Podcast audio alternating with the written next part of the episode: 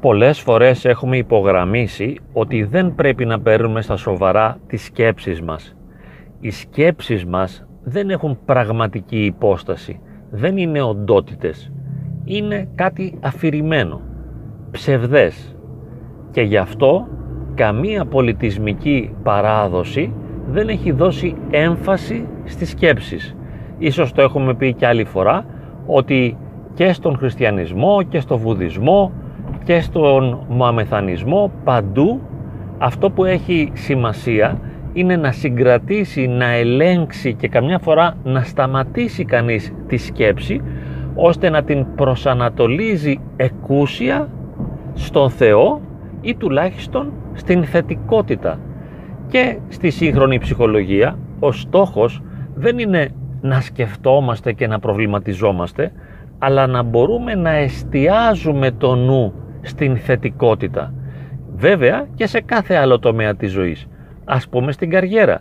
Δεν κάθομαι να σκέφτομαι και να προβληματίζομαι τι πρέπει να κάνω και πώς θα το κάνω. Σύντομα πρέπει να γίνεται αυτή η διαδικασία της σκέψης και μετά να περνάω στην πράξη ή αν θέλω να περάσω στην έρευνα, στη μελέτη. Όμως το να σκέπτομαι και το να προβληματίζομαι πάντα και από όλους εθεωρείται κάτι λανθασμένο. Ο ανόητος προβληματισμός, αυτή η ζάλη των αμφίβολων λογισμών είναι κάτι που χρειάζεται να σταματήσει και να μην παίρνουμε ποτέ στα σοβαρά τους λογισμούς, τις σκέψεις, τους προβληματισμούς. Να σας πω ένα παράδειγμα δικό μου, προσωπικό, που έγινε σήμερα το πρωί. Από τις 8 η ώρα στο διπλανό κτίριο από εκεί που μένω στην Αθήνα κάνουν εργασίες και έχουν ένα τρυπάνι και τρυπάνε συνεχώς. Είναι σαν να τρυπάνε το δικό μου τοίχο. Ο θόρυβος είναι ανυπόφορος. Αυτό συμβαίνει εδώ και πολλές μέρες και σήμερα αποφάσισα να πάω να τους μιλήσω. Με ευγενικό και γλυκό και καλό τρόπο τους εξήγησα πόσο βασανίζομαι και υποφέρω, με εξήγησαν και αυτοί πως δεν γίνεται αλλιώς γιατί κάνουν κάποιες εργασίες.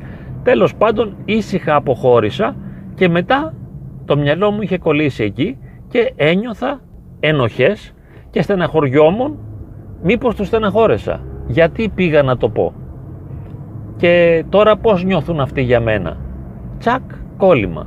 Λογισμοί. Ένας ανόητος προβληματισμός. Μίλησες, τέλειωσες, ξεκόλα. Άστο. Μην μένεις αυτό. Μην κρατιέσαι πάνω στο νου. Μην επιτρέπεις στο νου να σε προσδιορίζει. Όμως είναι κάτι που γίνεται αυτόματα. Δεν το επιλέγουμε. Έρχονται οι σκέψεις από μόνες τους να μας επιβληθούν. Και γι' αυτό μπορούμε να πούμε ότι είναι έμονες ιδέες. Βέβαια, μετά από μισή ώρα αφού τους μίλησα, διαπίστωσα ότι οι άνθρωποι στο διπλανό κτίριο, οι μάστορες αυτοί, συνέχιζαν απτόητοι να τρυπάνε, οπότε έχοντας και αυτοί αδιαφορήσει για το δικό μου παράπονο, ένιωσα καλύτερα. Λέω, μίλησες, δεν μπορούσε να γίνει διαφορετικά, οι άνθρωποι δεν το κάνανε από κακία, είχαν δουλειά, οι ώρες που δούλευαν ήταν νόμιμες, αυτοί λοιπόν συνεχίζουν να τρυπάνε και οι ενοχές μου και εμένα έφυγαν, κατανοώντας ότι δεν με πήραν υπόψη τους. Στην περίπτωση αυτή οι λογισμοί δεν ήταν έμονες ιδέες, ήτανε λίγο ενοχικές και μου επιβλήθηκαν για κανένα τέταρτο, αλλά μετά πέρασαν.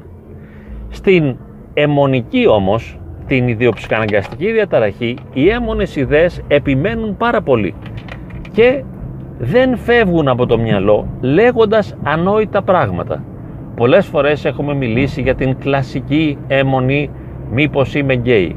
Η άλλη κλασική αιμονή είναι μήπως τρελαθώ, μήπως πεθάνω, μήπως αρρωστήσω κλπ και η άλλη είναι μήπως κάνω κακό στα αγαπημένα μου πρόσωπα. Και βέβαια μήπως τα βλέπω με ένα σεξουαλικό τρόπο. Τα παιδιά μου, συγγενικά πρόσωπα, τους γονείς μου κλπ. Άτομα κατάλληλα μήπως τα βλέπω σεξουαλικά. Ε, όλα έχουν να κάνουν λίγο με τη σεξουαλικότητα και το θάνατο. Τέλος πάντων είναι όμως αιμονές. Είναι σκέψεις ανόητες οι οποίες δεν έχουν καμία υπόσταση, κανένα νόημα, δεν χρειάζεται να υπάρχουν δεν μπορούμε βέβαια να τις διώξουμε, δεν έχουμε αυτή την κυριαρχική δυνατότητα. Δεν έχουμε ηγεμόνα νου να μπορέσει να επιβληθεί και να κυριαρχήσει επάνω στις ιδέες αυτές τις ανόητες, τις σκέψεις αυτές οι οποίες μας τρομάζουν, μας ενοχλούν και μας αναστατώνουν.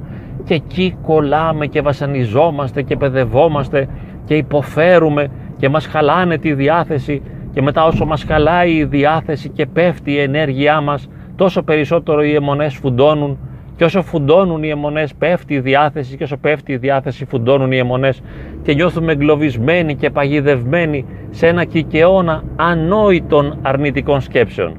Και θέλουμε να υπογραμμίσουμε και πάλι, αλλά ποτέ δεν είναι αρκετό, ότι δεν δίνουμε σημασία στους λογισμούς. Δεν μας ενδιαφέρουν οι λογισμοί. Δεν μας ενδιαφέρουν οι ανόητες σκέψεις. Κατανοούμε και ξέρουμε πως είναι ανόητες. Δεν τις θέλουμε, δεν τις επιδιώκουμε, δεν τις αποδεχόμαστε, δεν θα γίνουν ποτέ πραγματικότητα. Είναι απλές ανοησίες οι οποίες επαναλαμβάνονται επώδυνα μέσα μας και μας πληγώνουν. Είπαμε ότι δεν είναι αρκετό να το πούμε θα χρειαστούν και ψυχοθεραπευτικές συνεδρίες ώστε να μπορέσουμε να αντιμετωπίσουμε μια τέτοια κατάσταση, ιδιαίτερα αν είναι έντονη.